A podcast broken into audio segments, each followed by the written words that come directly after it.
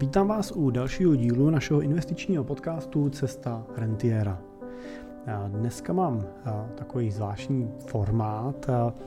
Mám tady rozhovor, kde jsem teda se posadil já do opačné role spovídaného a spovídal mě, spovídal mě můj kamarád a náš dvorní fotograf Ondra Tocaur, který má svůj podcast a to, co jsme spolu probíhali, bylo spousta témat, ale některý z nich bylo například, jaký jsou třeba základní investiční aktiva.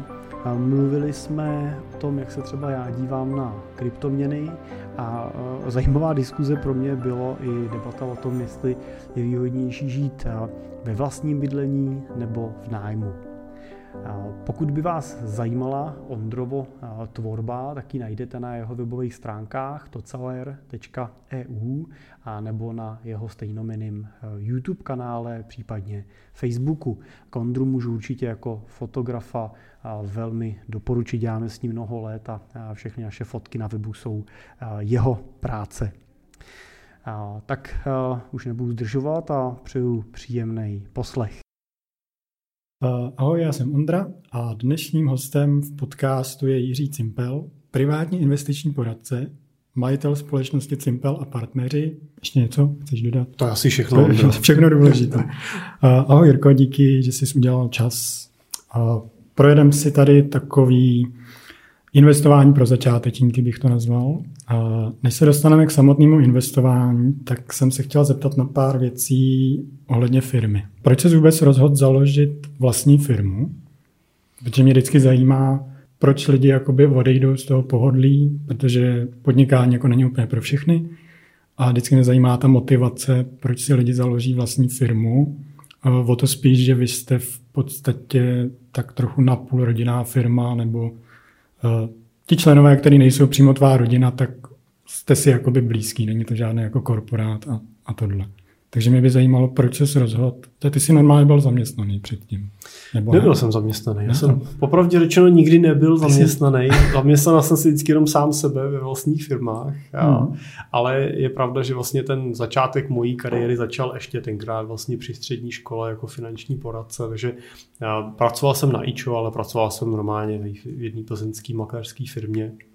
A, a to byl takový nějaký asi přirozený vývoj. No. Vlastně pak v, v roce 2009 vlastně přišel a tehdy vlastně ten můj šéf vlastně s tím, že by chtěl teda se rozejít s tím společníkem vlastně, se kterým měli tu před, předchozí firmu a, a jestli a, mám chutit s ním a, a dohodli jsme se, že teda jsem v té firmě měl nějaký podíl menšinový a asi pak důležitá jako změna pro nás byl, byl vlastně rok asi 2014 nebo 15, kdy jsme vlastně zvyšovali nějakou svoji kvalifikaci, udělali jsme si vlastně certifikace EFA, což je překladu European Financial Advisor, Evropský finanční poradce.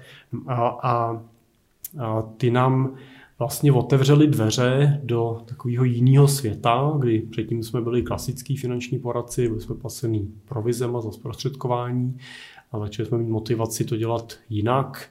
A dostali jsme se k tomu, jak to dělají kolegové v zahraničí, stali jsme se pak členy Britské federace poradců, vlastně FEIFA a Zjistili jsme, že se to dá dělat i jinak, než jenom tím zprostředkováním. Zjistili jsme, že ale to už nejde úplně v tom systému takového toho klasického jako síťového marketingu, že na to, aby si dělal tu práci v tom honorovaném modelu, už spíše to o nějaký jako klasický firmní struktuře, o zaměstnancích a o nějakým dlouhodobém servisu vůči těm klientům a, a, a tam vlastně vznikla ta myšlenka toho, že vznikne samostatná teda Simpel a partneři vlastně a pustíme se na tu dráhu a, pořádně, bych řekl. Ale krásně si mi nahrál tady na moji další otázku. Teď trochu jako říznu, říznu tady do živýho. Ale když se řekne finanční nebo investiční poradce, tak podobně špatnou pověst jako tohle mají realitní makléři. Všichni jsme zažili, když ti po maturitě zavolá spolužák, jestli nepůjdeš na pivo a odcházíš z hospody s životní pojistkou a podobně. Všichni jsme jako, nebo známe OVB a tady ty společnosti s neúplně dobrou, dobrou pověstí. Podle čeho si teda vybrat investičního nebo finančního poradce aby to nebylo přesně takhle, aby to nebylo hmm. nějaký letadlo nebo aby to nebyl někdo, kdo si prostě prošel víkendovým kurzem někde v Praze, dostal na to diplom a, a radí. Hmm. Hmm. No a důležitý uvědomit si, co potřebuju vlastně jako klient. Jestli potřebuju někoho, kdo mi zprostředkuje nějaký produkty a já si to nebudu muset obíhat po těch bankách a vybírat si, kdo to má kde nejlevnější a tak dál, tak to může být ten vlastně klasický provizní poradce. To jsou ty klasické firmy, co si jmenoval vlastně. Většina toho poradenského trhu naprostá tak funguje v tom provizním schématu. To znamená, že já jako klient jim neplatím za tu službu přímo a oni jsou zaplacený vlastně potom tou bankou, pojišťovnou a tak dále za to, že zprostředkují ten produkt, že jim přivedou toho klienta. A samozřejmě, že to jde z mých peněz, ale není to tak viditelný. A zase na druhou stranu je prakticky jedno, jestli si tu třeba pojistku sjednám přímo na pobočce banky nebo si ji sjednám přes toho provizního poradce, protože ta cena bude, bude stejná. A výhodou toho, že mi ji přinese ten poradce, je, že nemusím nikam chodit a on by měl udělat nějaký nezávislý srovnání, která ta banka pojišťovna pro mě vychází nejlíp. Podobný případ jsou třeba hypotéky. Jo. Chci hypotéku nebo refinancuji hypotéku, tak eh, mi stačí někdo, kdo přijde, vyřídí to, já s ní nemám tolik práce, on za to dostane nějakou provizi a já zaplatím stejně, jako kdybych to udělal v té bance. Pokud ale chci někoho, kdo se mnou bude dlouhodobě, kdo eh, se bude dlouhodobě starat o tu moji rodinu a v ideálním, teda, nebo v tom případě těch investic prostě bude motivovaný nejenom tím, že mi bude prodávat nové věci a já budu furt do kolečka platit nějaký vstupní poplatky a skákat z jedné věci do druhé, tak už ten model třeba placeného poradenství eh, se mi jeví jako eh, taková jako smysluplnější cesta, protože my pak vlastně typicky pracujeme tím, že ten klient nám zaplatí na začátku nějaký jednorázový poplatek za to, že uděláme takovou tu počáteční práci, připraví se plán, otevře se platforma, zainvestuje se, vysvětlíme si všechno a tak dál, ale pak už vlastně neplatí žádný další vstupní poplatky při investicích, což je teda velká úspora, pokud je mu 40 třeba, 30, že jo, tak hmm. máš 30-40 let bez vstupního poplatku ty vstupy, a, ale platí nám nějaký poplatek za to, že se o to staráme. Jo, že typicky, když je to portfolio do 5 milionů, tak je to 1,5% z objemu těch aktiv, když je to přes 5 milionů, tak pak platí menší servisní poplatek a platí nějaký, nějakou odměnu ze zisku. A já, ale není to úplně pro každého klienta z pohledu velikosti. Jo. To je samozřejmě, to něco to stojí a, a když mi ten klient přinese 100 tisíc a já si budu brát 1,5%, no tak asi je celkem jasný, že já se neuživím. Jo. Je, pro ně to možná bude pěkný, ale mě to nevydělá. Že? Hmm. Jo, takže my třeba typicky pracujeme s objemem od 2 milionů, často kolegové pracují třeba s objemem třeba od milionů korun, někdo umí už třeba od, no, od těch 500 tisíc, pokud prostě je to poradce třeba, který je v té první fázi, začíná, že jo, tak hmm. a jsme toho klienta menšího. Ale myslím si, že u těch klientů potom taky té kategorii investic v řádu třeba 100 tisíců je i jako relevantní úvaha přemýšlet nad tím, že třeba si to můžu udělat sám, že v těchto objemech ještě ne, ne nezbytně potřebuju poradce, který se mnou udělá komplexní plán, protože když mám 100 tisíc a posílám si k tomu 10 tisíc měsíčně, tak než nabidu nějaký majetek, eh, který už je takový jako relevantnější, protože tomu někdo dělá profesionálnější zprávu, tak to bude pár let trvat a těch pár let vlastně si myslím, že díky různým roboplatformám, máme tady Portu, Pátry má Indigo, hmm. jo, je tady spousta, já nechci nikoho jako vynechat nebo nechci nikoho preferovat, tak vlastně si to dneska skutečně ten člověk zvládne udělat velmi jednoduše i sám. Tu investici založit, otevřít, použít té fondy, neplatit vstupní poplatky. Takže i to je vlastně úvaha. No. Ale... Já, to, já tohle přesně tu mám potom jako další jo. body. Já jenom se vrátím úplně na začátek té tvojí otázky, to jsem možná tak jako kolem toho obkroužil, jenom s tím, jak si vybrat toho poradce. Když už teda mám představu, jestli chci provizního nebo chci placeného poradce, mám představu, jaký objem majetku mám, tak si myslím, že stojí za to se dívat třeba na vzdělání toho poradce. No, dívat se, jaká je ta jeho, jeho eh, edukace. Dneska um, myslím si, že dobrým ukazatelem je, když ten poradce má třeba nějakou certifikaci, má třeba to EFA nebo má EFP, máme oba dva ty stupně, to EFP je vyšší level, je to European Financial Planner, kdy už teda ten člověk zase musel splnit další certifikace, další zkoušky. Když má tu EFU nebo EFB, tak musí plnit nějaký průběžný roční vzdělávání, aby ten certifikát si udržel, ale může samozřejmě mít třeba CFA, to je takový hodně vysoký stupeň na investice, to je ještě vejš, hmm. než třeba je to ta EFA nebo to FP. No a a pak bych se určitě díval na nějaké reference. No. Chtěl bych se podívat na to, s kým ten člověk tak jako dělá typicky. Pokud mi dá možnost, tak můžu si zavolat s nějakým z jeho klientů. To třeba u našich větších klientů to nabízíme, oni to rádi využívají, že se můžou pobavit s nějakým stávajícím klientem.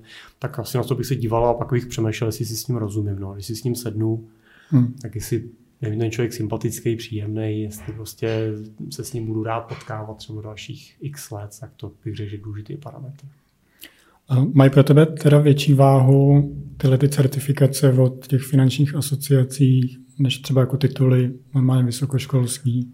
No, to, to určitě nechci takhle znehodnotit. Tohle debatu tady občas vedeme, protože společník můj eh, tak má eh, vysokou školu inženýr ekonomie a my si vždycky děláme srandu, jestli si taky udělá někdy tu EFU a on si dělá srandu, jestli my si někdy uděláme tu vysokou školu, protože já jsem nedostudoval vysokou školu.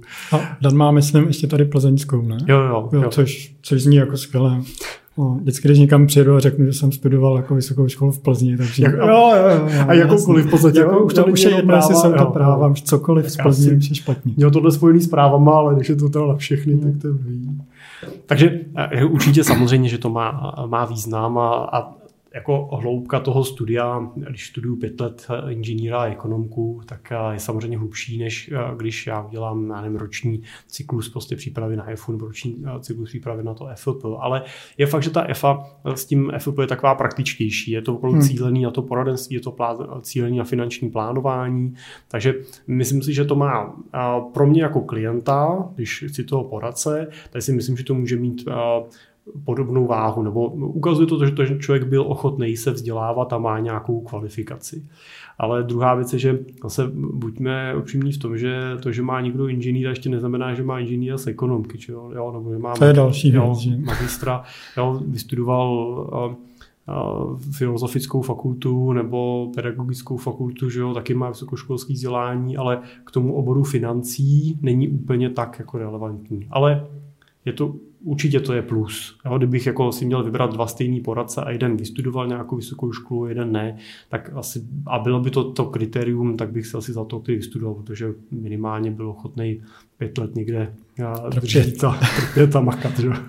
Tajně doufám, že doba těch poradců na vedlejšák, co se prostě scházeli po večerech s igelitovými taškama prostě jo, po, po, práci, oprášili monterky a šli na školení jako finančního poradenství, že, že doufám, že už jako jí odzvodnilo a že je pryč. Musím říct, že ty poslední roky vidím jako významnou profesionalizaci toho poradenského trhu. Jako i já, který se tomu nevěnuju, vidím že to jako jde nahoru. Jo. Ono totiž vlastně před pár lety Česká národní banka vlastně zavedla nějaké podmínky pro to, aby ten člověk mohl dělat, že musí splňovat nějaký kritéria, hmm. musí mít nějaké zkoušky, musí mít nějaké certifikace, musí za to zaplatit nějaké peníze. No, takže v tomto se to trošku mění. Na druhou stranu musím říct, že my třeba máme asociaci finančních poradců, která vlastně združuje ty poradce, kteří se to snaží dělat v tom honorovaném modelu, ať už jsou to větší poradci nebo menší poradci, jednotlivci nebo firmy. A tam si myslím, že nebo doufám, že v případě, že ten klient si vybere mezi těma těma poradcema, že nešlápne vedle. Tím určitě nechci říct, že Jediný dobrý poradci jsou ty, kteří jsou v té asociaci. Dneska máme kolem 100 členů, ale my je vybíráme, mluvíme s nimi, potkáváme se pravidelně, tak tam mám nějakou trošku představu. Ale občas mě teda překvapí, že pořád ještě fungují i různý nábory, prostě typu přijď prostě, jako jsem začínal já v roce 2002, jo, přijď tady na víkendový infoseminář, my tě tady hmm. vysvětlíme, hmm. že když se budeš snažit, tak budeš hrozně bohatý a nebudeš moc nebudeš muset, muset pracovat, že jo, je to takový jako jednoduchý. A nezapomeň si hned v pondělí vzít Mercedes na leasing, Přesně, protože na to budeš mít. Přesně, Mediur na leasing a hlavně teda si tady vypíš těch 100 men, který odpoledne voláš a budeš jim prostě říct, jaký jsi skvělý hmm. poradce. Sice jsi začal jako o víkendu, ale že to s tím skvěle uděláš. No tak jako pořád to funguje, pořád to tak je. Hmm. Já bych se tomu samozřejmě vyvaroval. Jo. Vyvaroval bych se takovému tomu uzavírání produktů v tom stylu, eh, jo, dělám to teď 14 dní a mám tady pro tebe skvělou nabídku. Jo, to asi úplně jako varianta není. Myslím si, že by měl mít každý člověk nějaký svůj finanční plán a ten finanční plán si můžete udělat i sami. No, těch návodů k tomu je celá řada. My třeba máme na webových stránkách ke stažení rentierský minimum, je zadarmo, za ní, na, na ní navazuje 250 korun a knížka, jak investovat sám právě třeba těch ETF fondů, kde právě ukazujeme, jak si ten plán jednoduše sám vlastně můžu sestavit a, a když tohle mám, tak eh, je dobrý to, že se posouváš do trošičku jiný role vůči tomu poradci, eh, protože ty jsi schopný mu pak říct, co chceš. Jo, ty můžeš říct, hmm. hele dobrý, já jsem si tady v rámci svého plánu spočítal, že bych měl mít nějaký pojištění, že bych chtěl být pojištěný na smrt, kdyby prostě jsem umřel, něco se se mnou stalo a, a že bych chtěl nějak investovat.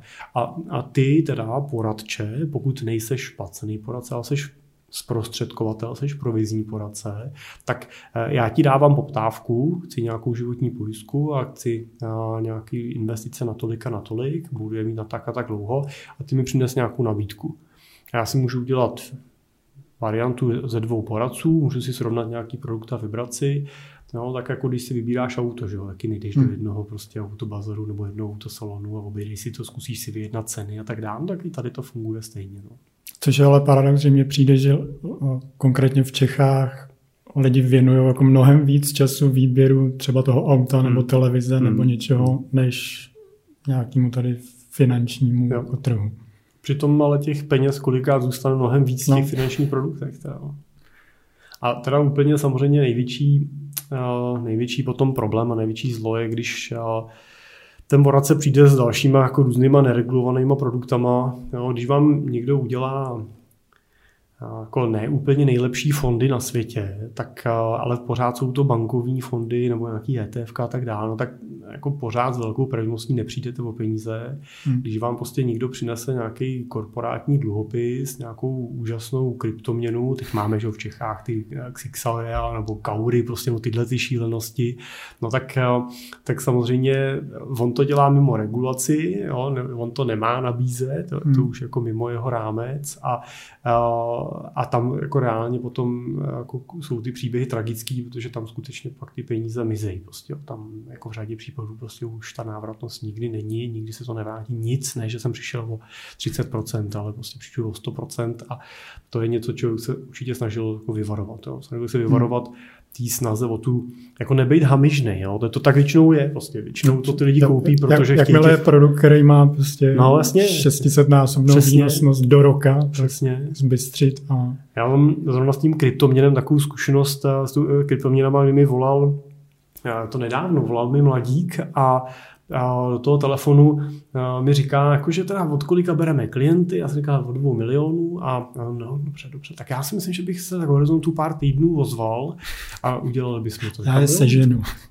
jo. A já jsem říkal, no a vy budete dědit nějaký peníze nebo máte nějaký dár, dostanete?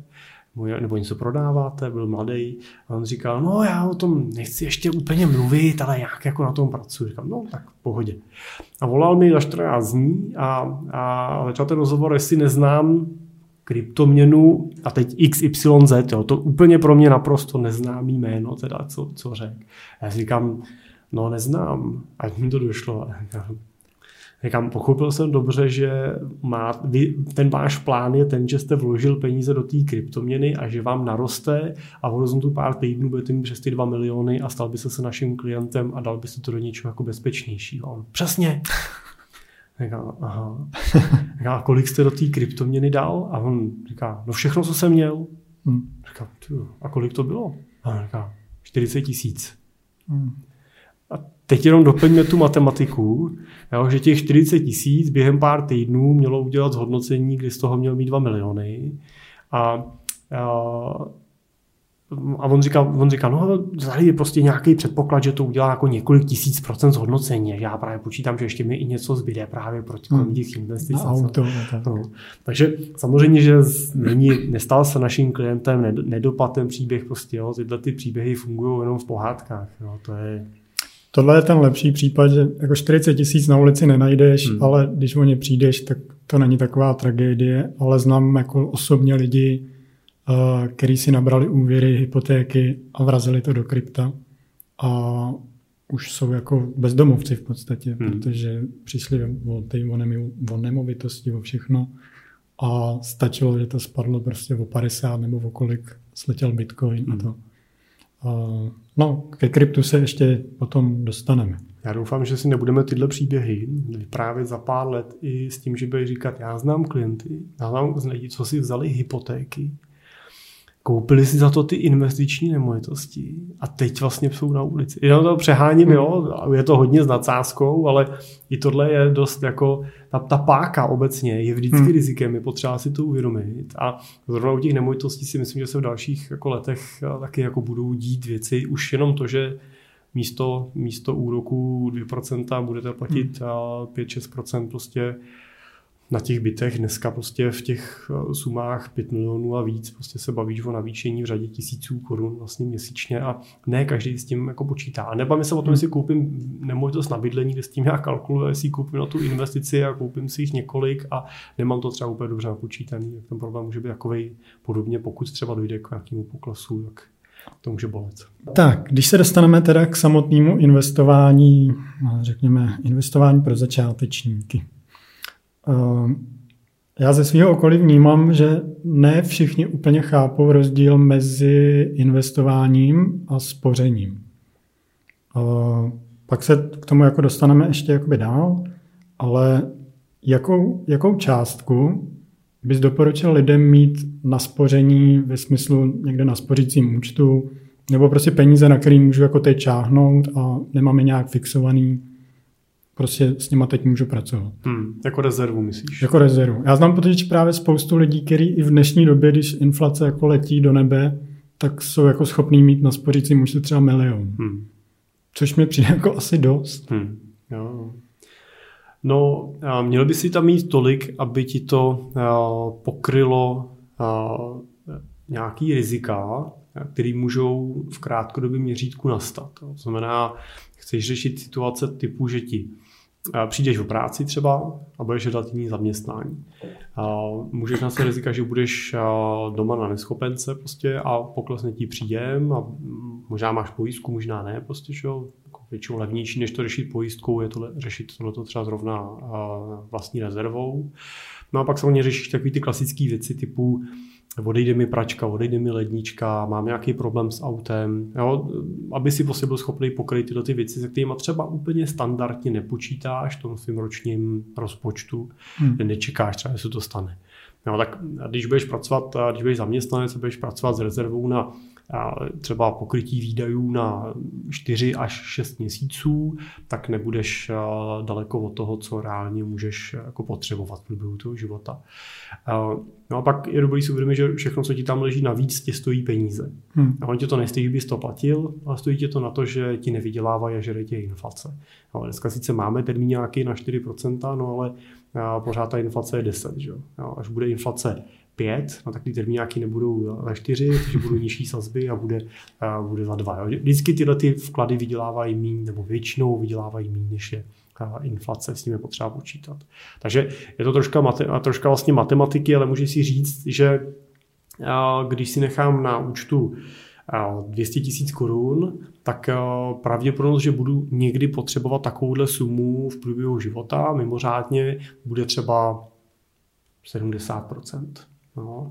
A pak jsem říct, a když si tam nechám milion korun, tak ta pravděpodobnost, že budu potřebovat těch 200 až milion, tak už je třeba jenom 10%, jo? už jsou to opravdu jako extrémy. A můžeš jako si říct, fajn, tak to jsem ochotný akceptovat tohle riziko a tyhle peníze radši nechám někde pracovat a hold při do nich sáhnu a třeba tam bude nějaká sankce nebo nějaký zrovna pokles v extrémním hmm. případě, ale radši nechám trošku vydělávat. No, takže takhle bych se na to díval, ale ještě řeknu, že zkušenost je taková, že my většinou to s těma klientama spočítáme, Ty naši teda klienti jsou většinou afluentnější, často jsou to dolaroví milionáři, to znamená mají majetek 20, 20 milionů a víc. A my to s nimi spočtem řekneme, hele, tak rezerva by měla být, a pro příklad řeknu třeba 500 tisíc, no ale většina z nich stejně zdvojnásobí a drží si jako víc. Jo. Takže jedna věc je ta technická rezerva, druhá věc je samozřejmě subjektivní, jako výše té rezervy. Já tam bych doporučil, abyste si určili tu technickou výši, která by byla vhodná, což budou nějaký většinou třeba nižší tisíce, takový ty nezbytný, no ale zároveň přemýšlíte nad tím, s jakou tou hranicí se cítíte vlastně bezpečně. Jo? A upřednostnil bych tu, kde se cítím bezpečně nad tou technickou, jo? než jako si tu rezervu nechat nižší a pak být celý život jako v křiči, hmm. jo? že jsem nervózní, když se stane tohle, že bych na to neměl, tak to radši si nechte víc. A radši platíte za to, že v noci v klidu spíte. To mám přesně já, že mám tam jako víc, než bych asi jako reálně potřeboval, nebo já jsem si prostě kdysi řekl, že tím, že jsem jako OSVČ, ještě mám docela jako sezónní, uh, sezónní výdělky v podstatě, uh, tak jsem si řekl, že chci mít prostě na účtě tolik peněz, abych prostě, když rok nevydělám korunu, tak abych pokryl jakoby ty, řekněme, fixní náklady a to. No, tohle, já třeba osobně to mám úplně naopak. No. Já, a to ne, nedávám jako doporučení, no, ale já osobně mám tu, tu rezervu celý život menší, než bych si jako subjektivně představoval. protože vždycky bylo něco, do čeho ty peníze zainvestovat. Takže hmm. dělal jsem firmu, jak jsem to, nebo dělám firmu, jak jsem to spal do toho, že v těch prvních letech.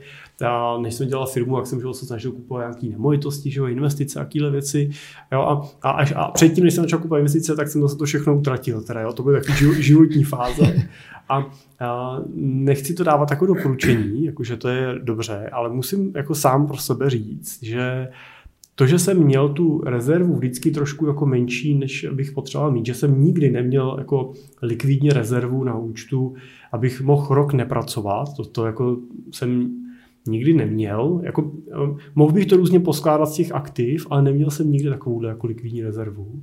Tak mě vlastně vždycky jako drželo takovou tu mírnou jako eh, stresovou jako hladinku no. toho, že musím makat. Ve výkonu. Jo, jo, že tě to prostě drží v obrátkách a furt jako přemýšlíš, jako co teďkon a jak teďkon a a nenechá tě to úplně usnout. Jo. Takže má to všechno svý, nedávám to jako doporučení, ale třeba u mě v tom věku mým prostě, že jo, že jo mi bylo 20, 25, prostě 30, že jo, tak, tak jsem to takhle jako měl a, a ještě pak jsem si vzal hypotéku prostě na barák prostě takyhle a furt jsem byl jako pod nějakým, pod, pod nějakým jako trošku hmm. tlakem. No. Nechtěl bych to celý život, ale v určitý životní fázi to nemusí být špatně. No, takže pro mladé a dynamické ano, to dynamický bych tam určitě jako doplnil. Eh, dobrá, eh, když teda vezmeme investování jako takový, eh, myslíš si, že se změnilo to, jak v Čechách, nebo jak se změnil v Čechách investiční trh teď v posledním třeba roce, když se prostě děje, co se děje a inflace jako letí. Najednou i lidi, kteří to předtím neřešili, tak najednou zjistili, to je spočítat se jako 10% není není prostě velký matematický výkon a když víš, že na účtě máš tolik, minus 10% za rok. A myslím, nebo já si myslím, nemám to ověřený, ale myslím si, že ta inflace spousty lidí donutila o tom minimálně přemýšlet, spíš začít jako konat. No, inflace určitě a růst trhu taky. To jsou takový dva jako faktory, prostě když ten trh udělá 20%.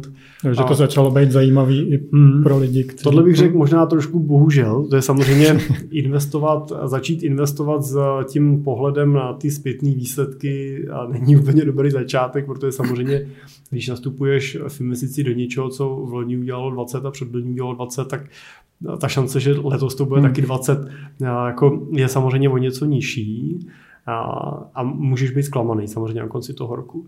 Ale samozřejmě ten tlak z pohledu inflace je naprosto jako přirozený a musím třeba říct, že naši jako klienti to, to je většinou primární požadavek. My zpracujeme s těma klientama v takové bázi jako wealth protection, to znamená hodně v té bázi té ochrany toho bohatství.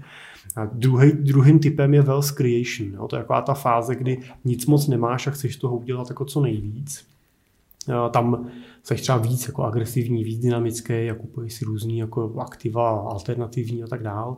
Ale v tom Wealth Protectionu vlastně většinou to zadání je, já už vlastně se jako bohatý cítím, no, ty, je mi dneska třeba 45, 40, 50, 60, nějaký peníze jsem nahromadil, vidím, třeba když je mi 40, tak vidím, že mám spoustu peněz jako v měsíčním cashflow, který můžu odkládat. A já, já si uvědomuji, že hlavní zdroj mého bohatství je ta moje práce, to, že jako pracuji, vydělávám a dávám to stranou. A od těch investic nečekám, že mě oni udělají bohatým.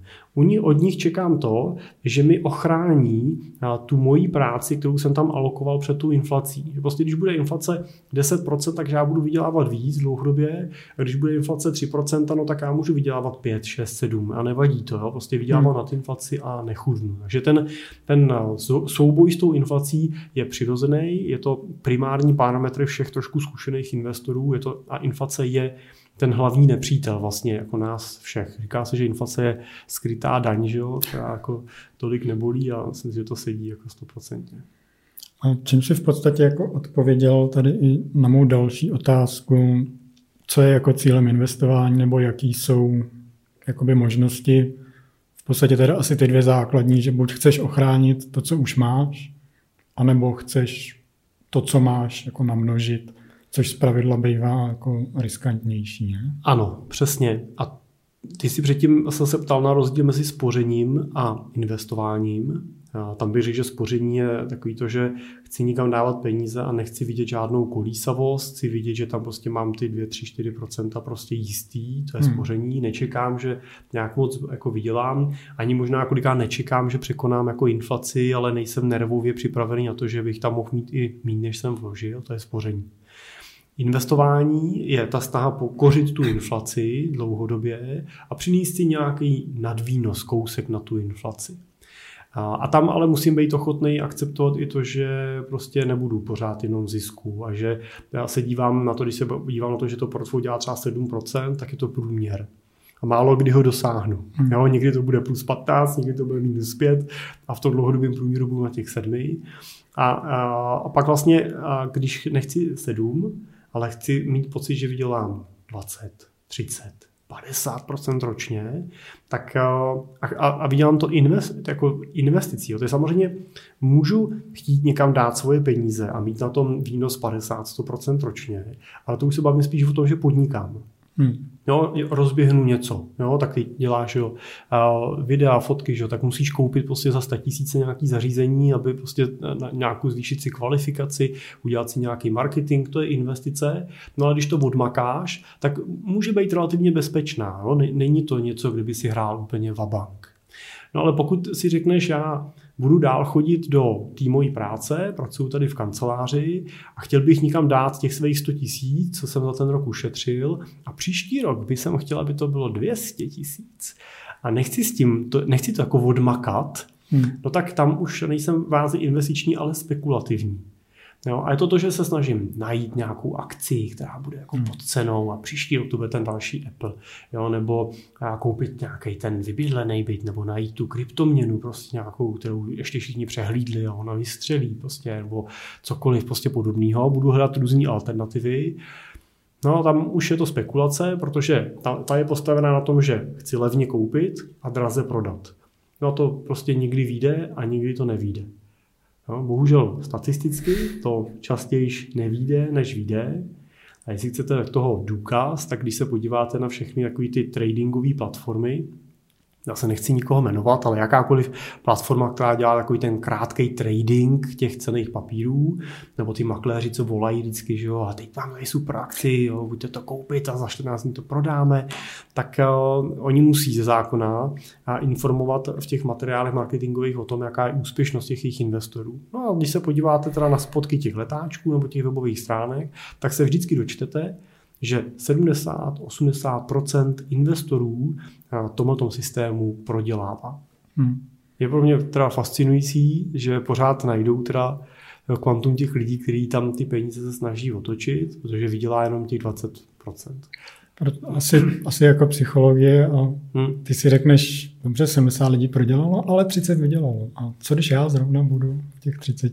No, ale... Mimochodem na té spekulaci je právě trošku vždycky nepříjemný to, že ono to tak musí být. Prostě tam to hmm. funguje, takže většina prodělá a menší část vydělá. No, ale to, ta část, co vydělala, vydělala právě na té části těch, hmm. co prodělali. Že to je jenom přesun peněz. Jo? Od těch neskušených, netrpělivých, hamižných k těm profesionálům, který ví, co dělají. To je jako další věc, že si nemyslím, že v těch 30%, co vydělali, by byli jako lidi, nechci říct z ulice, ale prostě hmm. lidi, kteří se jako nevěnují investování hmm. a jenom jim zavolal poradce no. a řekl, tady máš mé prachy a vydělej mi.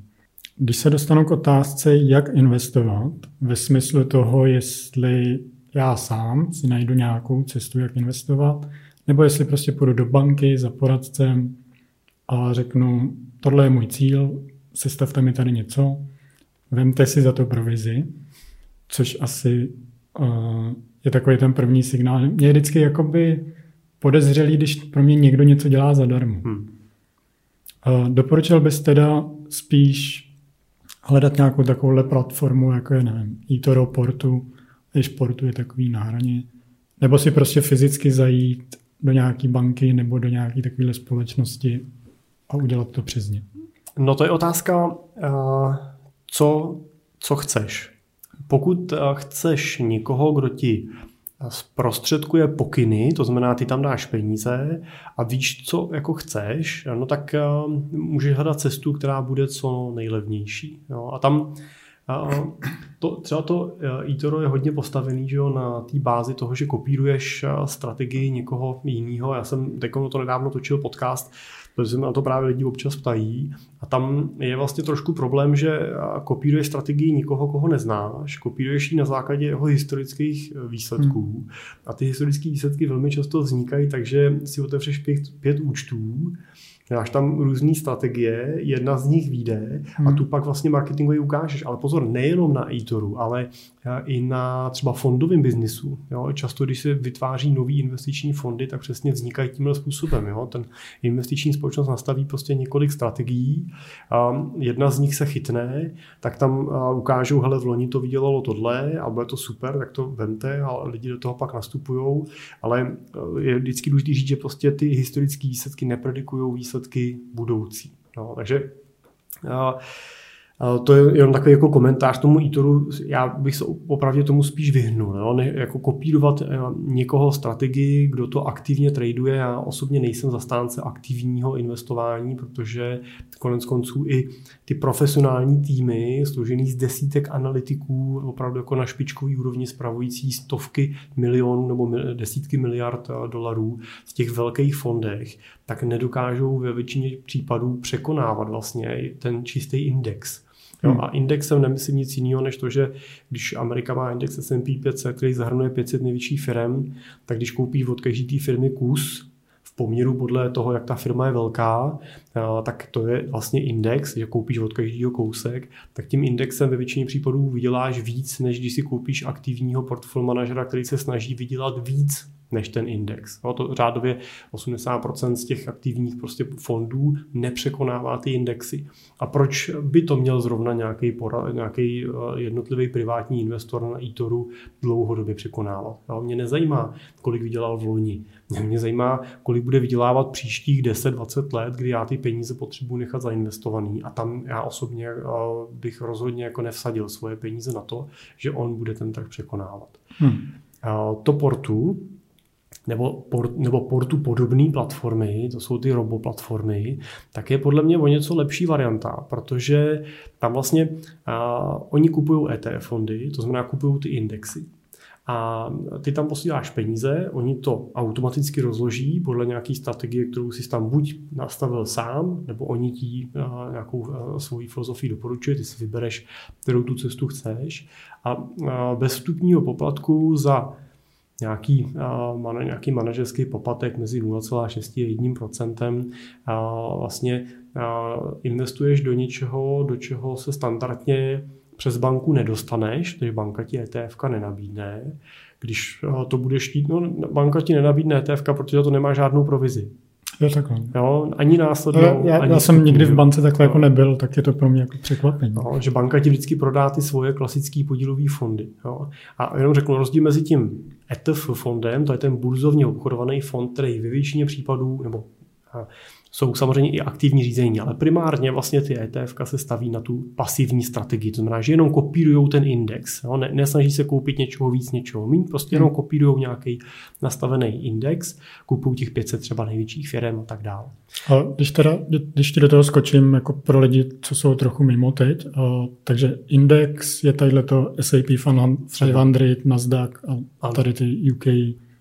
Jo, a to jo. je teda prostě soubor nějakých největších firm z té země jo. nebo z té lokality a to. A... Ten index může představit jako excelovskou tabulku, kdy hmm. nějaká agentura ratingová vlastně uh, seřadí ty firmy do, Excel, do Excelu, do tabulky podle nějakých kritérií.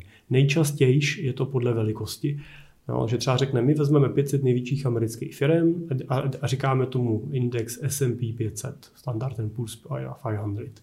Jo, nebo vezmeme 17 největších firm na světě a říkáme tomu MSCI World.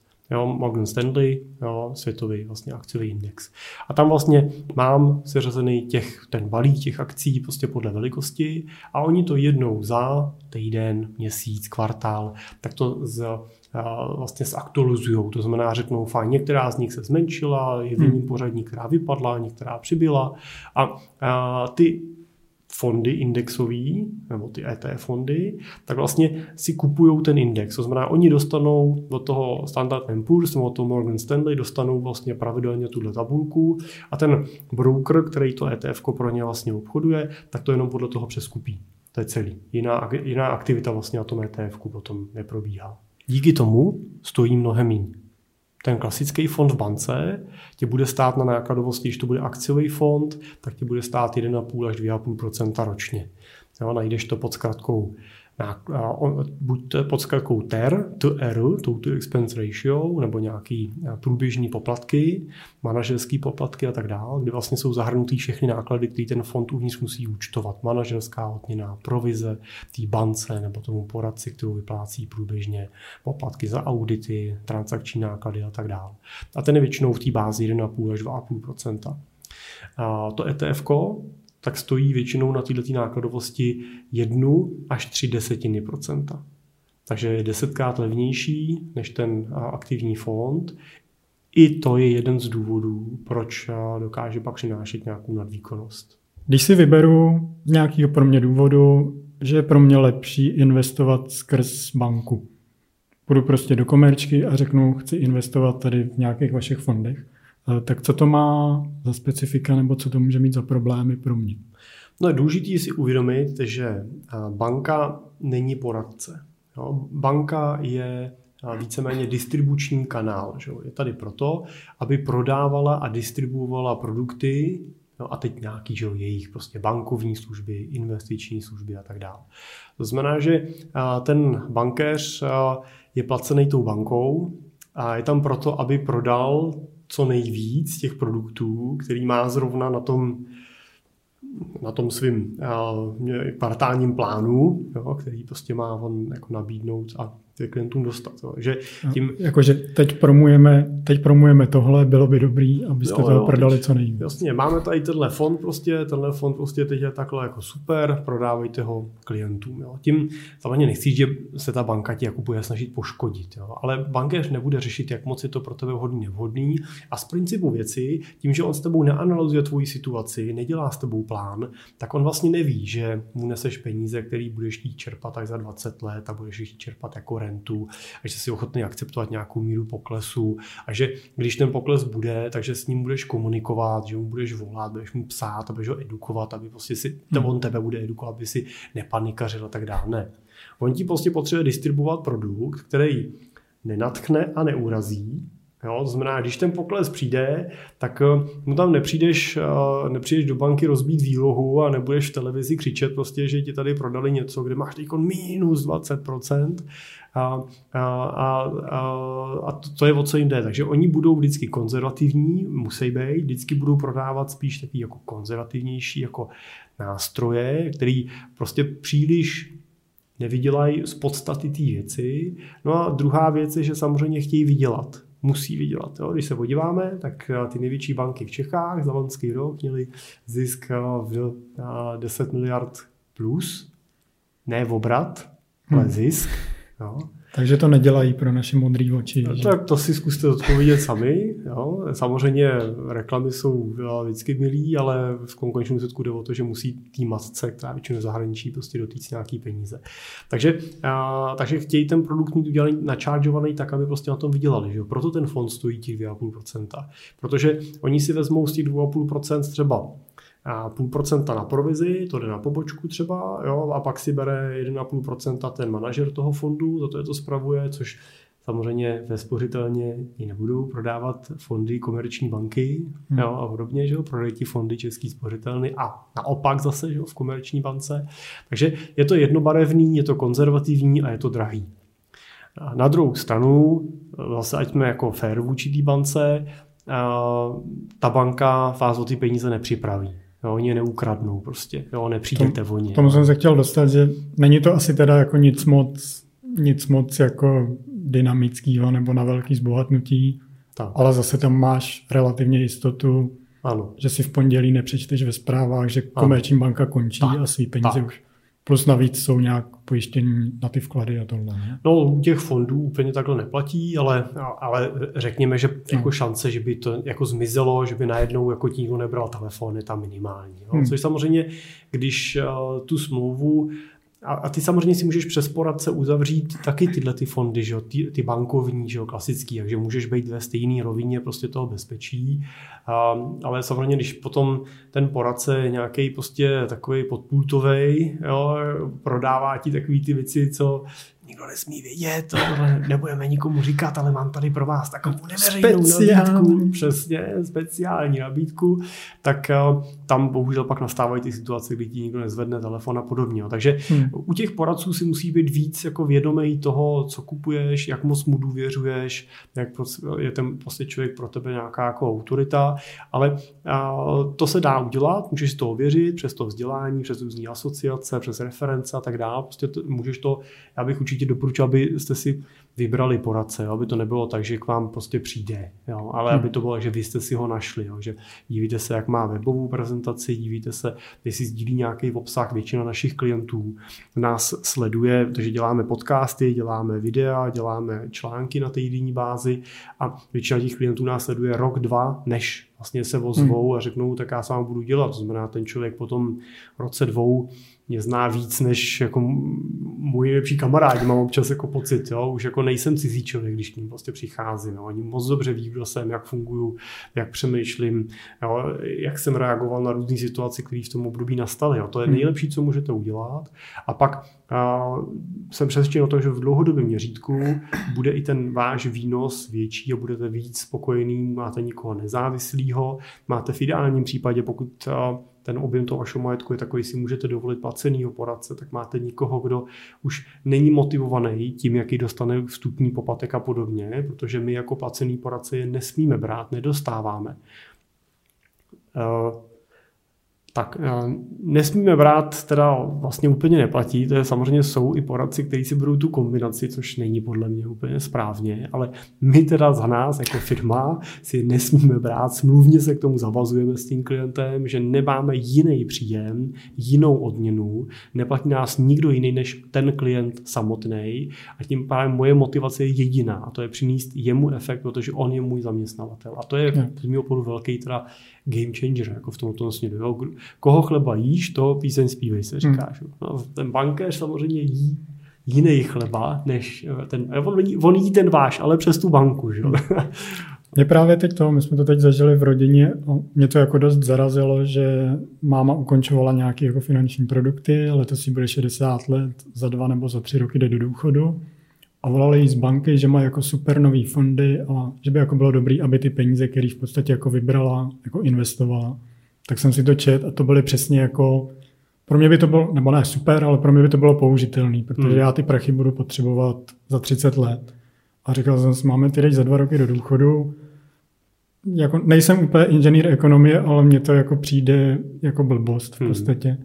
Tak jsme si tam jako chvilku volali, A měl jsem z toho právě přesně tenhle ten pocit, jakože teď tady tlačíme kombinaci spořáku a fondu a nekoukáme na to, co je to za lidi nebo co s těma penězma, jako teď asi pravděpodobně budou dělat.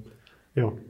Je, je totiž důležité si uvědomit, že často lidi zůstanou u toho, že se snaží vymyslet co nejlepší investiční portfolio, ale o něm to v podstatě je až naposled, to je až to poslední. To předtím, co předtím začíná, je přesně to, že musíte mít nějaký, když se o investicích, tak investiční plán.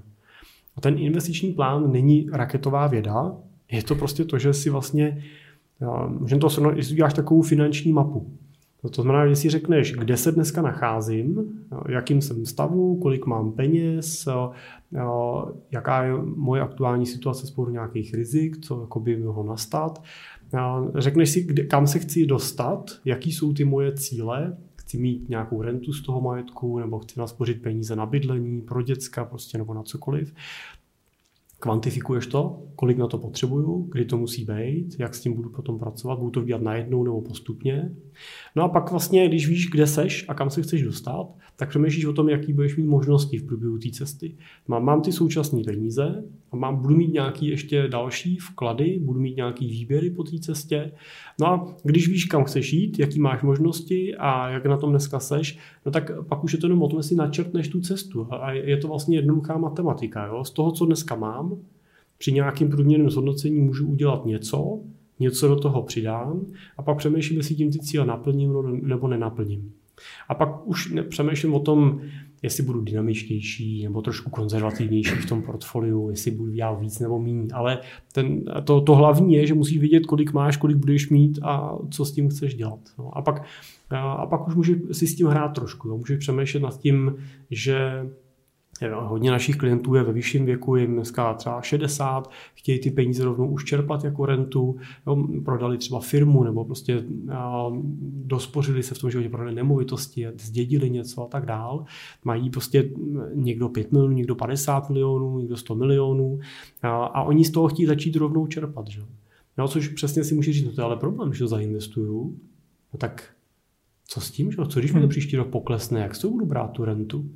No ale pokud pracuješ eh, v rámci plánu, no tak si řekneš, no tak jak? No tak uh, udělám nějaký portfolio dynamičtější, to, to bude takový ten nosný tahoun, ty investice, ale může se stát, že bude třeba 3-4 roky v poklesu. No tak udělám před ním portfolio konzervativnější, kam si dám peníze na tyhle ty čtyři roky, pět let, renty. A když se to nastane, tak je beru z toho konzervativnějšího. No a protože může nastat situace, kdy i to konzervativnější bude třeba na rok nebo na dva v poklesu, no tak ještě si přeto vezmu rezervu hotovostní, tu si nechám někde na spořáku nebo na termíňáku, tam si dám rentu na dva roky No a mám jistotu, že když přijde velký průšvih, dva roky beru z, z hotovosti. Hmm. A po dvou letech už by mělo být zpátky s jistotou to konzervativní portfolio. Tam mám další čtyři roky. No tak mám celkem šest let na to, aby se mi srovnalo to nějaký balancovaný dynamický portfolio. To už je dost času na to, aby se srovnalo.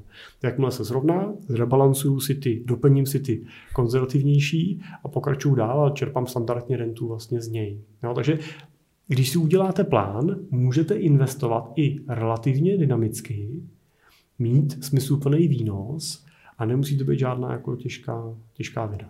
No. Dobrá, ale dostaneme se tady k mojí části, do čeho a jak investovat a jaká to má pro a proti. A začneme hned mojí oblíbenou hospodskou debatou investování do nemovitostí. Hmm.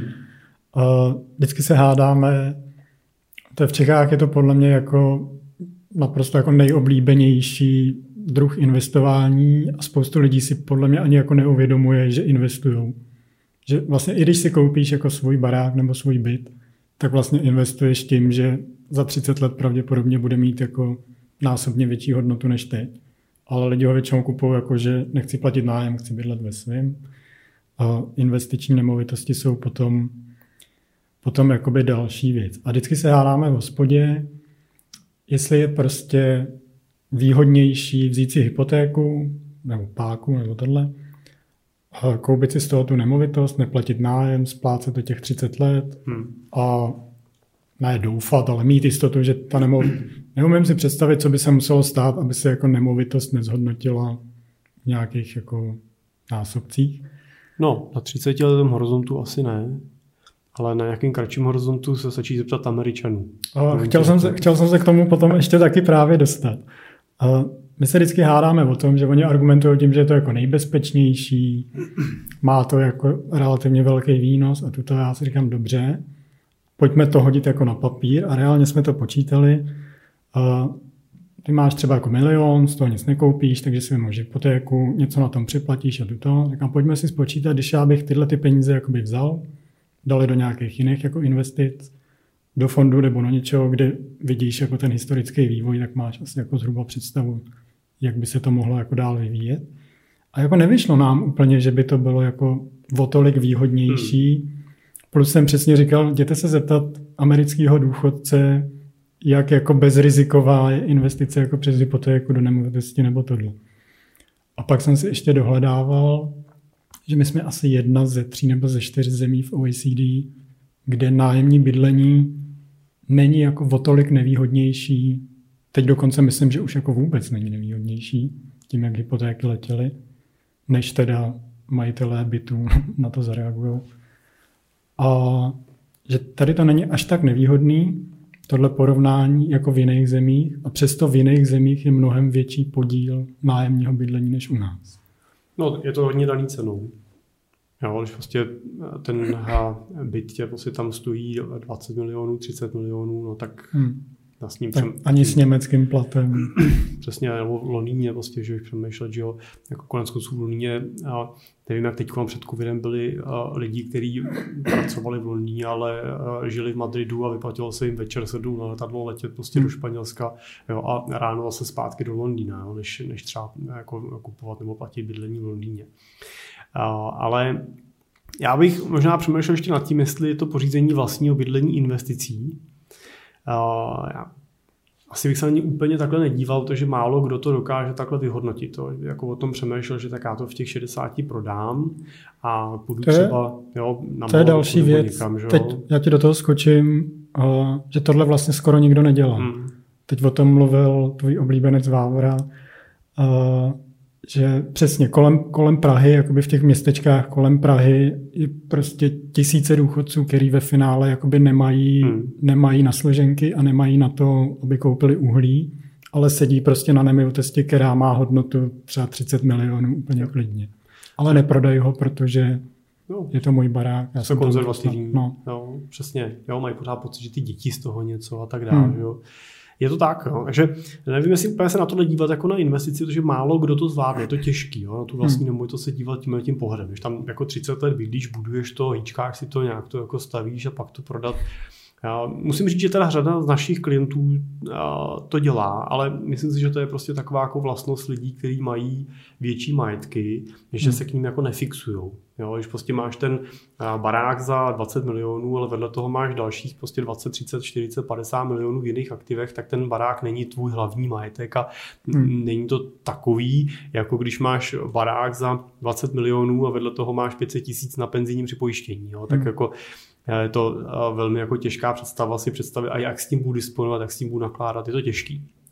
Ale přesto bych na tu otázku se pozastavil, jestli bydlet ve vlastním nebo v nájmu, protože Dneska jsem to zrovna počítal s jedním naším klientem a je hrozně zajímavý si uvědomit, že spousta těch opravdu bohatých lidí, jako kolikrát celý život bydlí v nájmu, Hmm. A až pak třeba na důchod si postaví ten baráček nebo eh, koupí ten eh, krásný byt s tou terasou a podobně, protože přesně si spočítají, že eh, když nadspou ty prachy do toho, do toho bydlení, nemůžou to investovat někde jinde, prostě ta, to bydlení vlastně je pořád pasivum. Jo? Pořád je to, není to investice, protože to žere peníze. Že jo? Jestli koupíš barák, postavíš barák, tak jsem si postavil barák 2009 a měl jsem pocit, že mám hotovo a dalších sedm let jsem pořád jenom spal prachy do toho, že jsem dodělával příjezdové cesty, ploty, terasy, bergoly, kůlny, skleníky.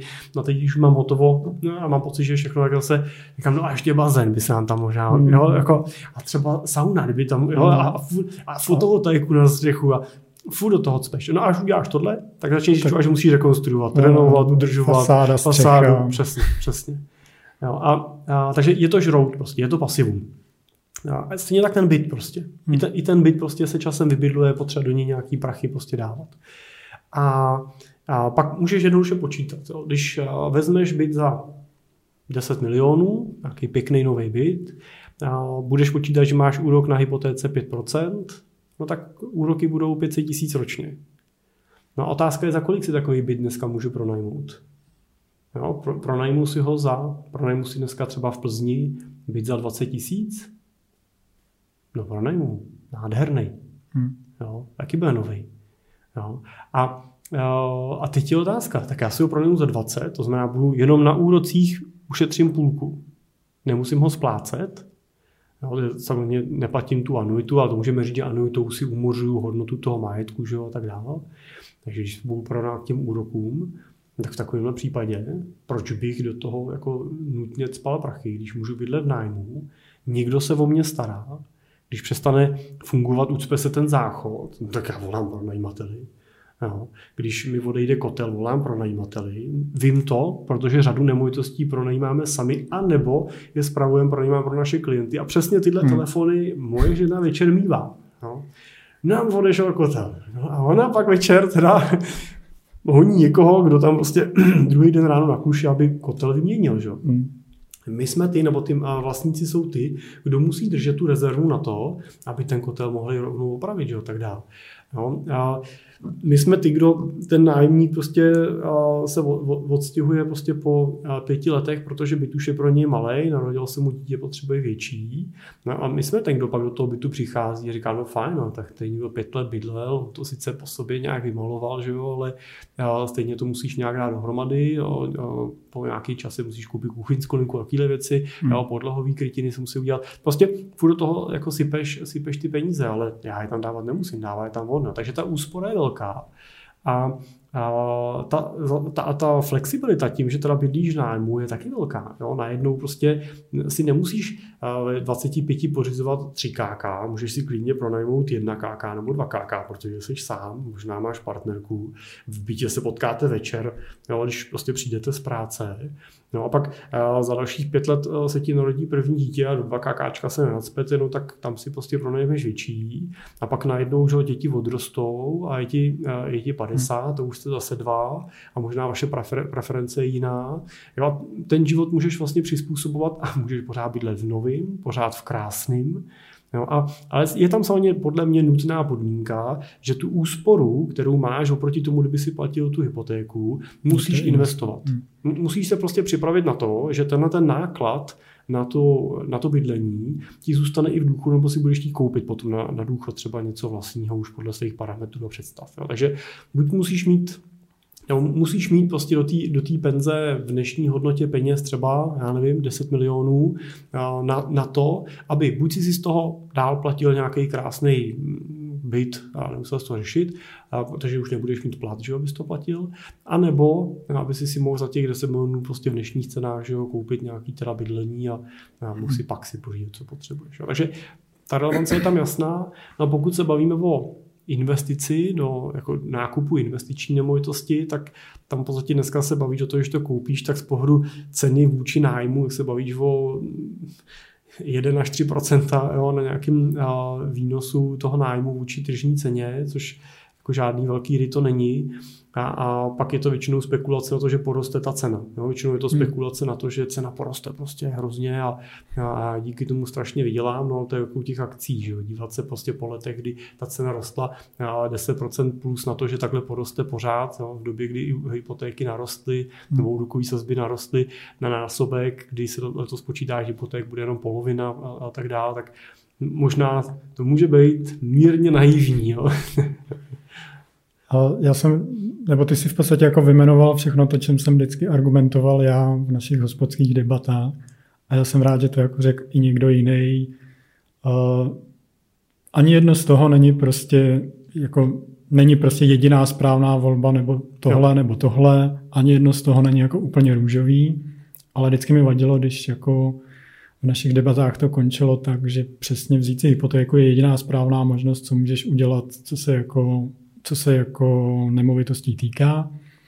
A přesně vždycky strašně rádi, nebo já to říkám jako, že se tam hádáme, my o tom spíš tak jako laškujeme, ale že vždycky přesně argumentují, no ty platíš tady 13 tisíc nájem, Já říkám, dobře, ale z těch 13 tisíc, 3,5 tisíce je fond oprav, energie a tuto, to platíš, i když máš jako hypotéku. No dobře, a to? Tak za pět let, když máš tvůj byt, tak přesně kupuješ novou kuchyň nebo něco, protože do deset let starý kuchyni jako dobrýho nájemníka nedostaneš, nebo to. Ale, ale moc hezky si řekl, že není správná odpověď. Hmm. Nikdy. Prostě je, není univerzálně správná odpověď, vždycky je jenom ta správná pro tebe subjektivně. Hmm. To je, stejně jako se lidi ptají, mám hypotéku a vedle toho mám našetřený peníze. Mám použít ty peníze na to, abych splatil tu hmm. hypotéku? Uh, matematického hlediska ne.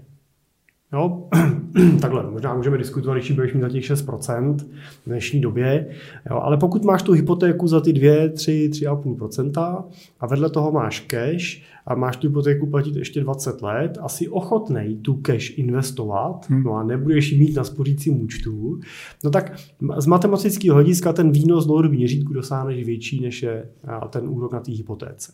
No ale do tohohle toho faktoru vstupuje ještě jedna věc a to jsou emoce.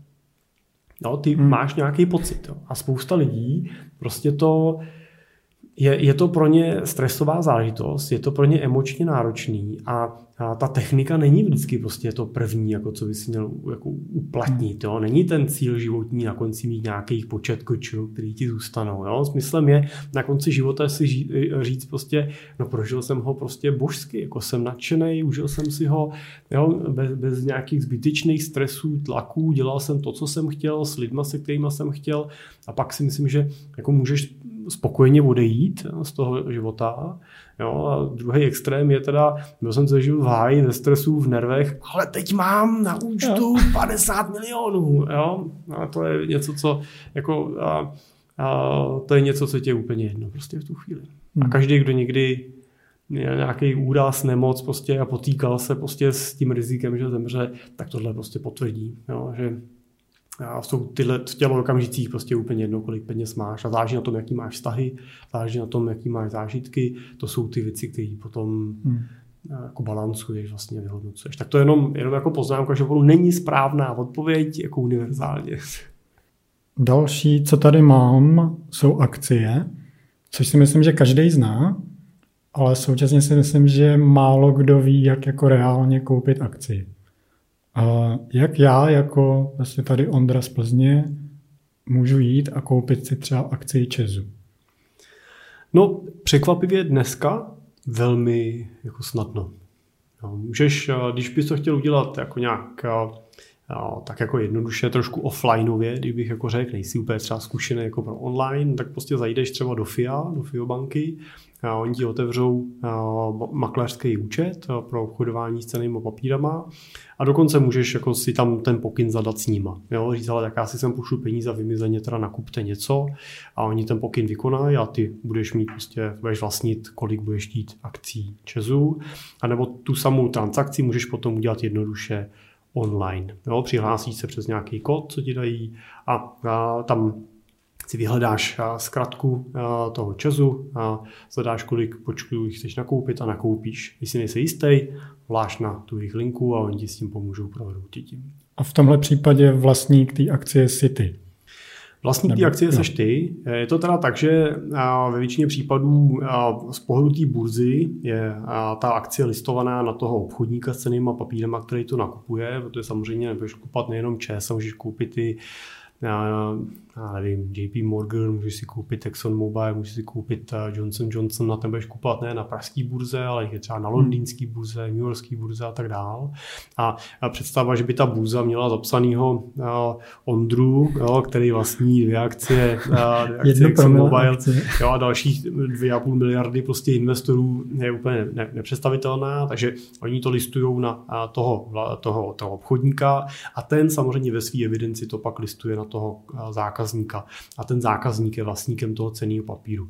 Doplní mi to, že ty obchodníci jsou dohlížený vždycky regulátorem, vždycky nějakou centrální bankou, která velmi důkladně dbá na to, aby byly dodrženy veškeré parametry, aby právě ten majetek měli oddělený od majetku investorů, že kdyby zkrachovala ta, ten obchodník, tak by se to nemělo tvýho majetku dotknout, jo, protože ten je mimo tu majetkovou podstatu. Není to jako v bance Jo, bance dáváš majetek bance a ona s tím může dělat, co chce a hmm. pak čekáš na ten fond toho pojištění vkladů, že jo, a když to u toho obchodníka je to v tomto směru je to taky jako bezpečnější trošku, kdyby došlo k tomu úpadku, tak se nelikviduje ten tvůj majetek.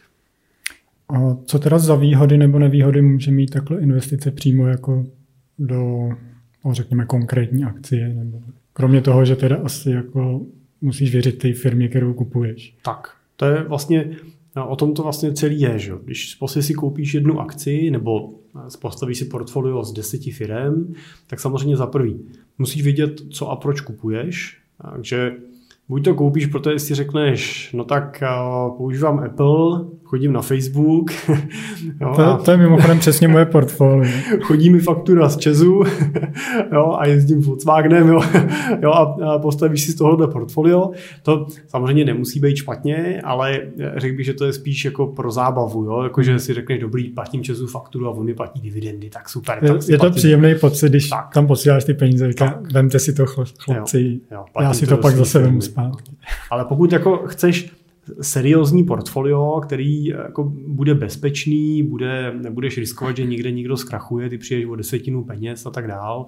A nebude tě to úplně tak jako energeticky vyčerpávat, prostě na to, že to musíš sledovat a evidovat, tak je asi jednodušší varianta si koupit nějaký nějaký fond, jo, koupit si třeba zrovna to ETF, jo, ten pasivní fond je prostě velmi hmm. jednoduchý hmm. nástroj, který ti těch akcí v sobě zahrne a tisíce třeba nebo stovky jo, a ty nespekuluješ na vývoji někoho konkrétního, ale vlastně sázíš na to, že dlouhodobě se firmám obecně bude dařit dobře, nebo firmám na trhu, který třeba nakupuješ.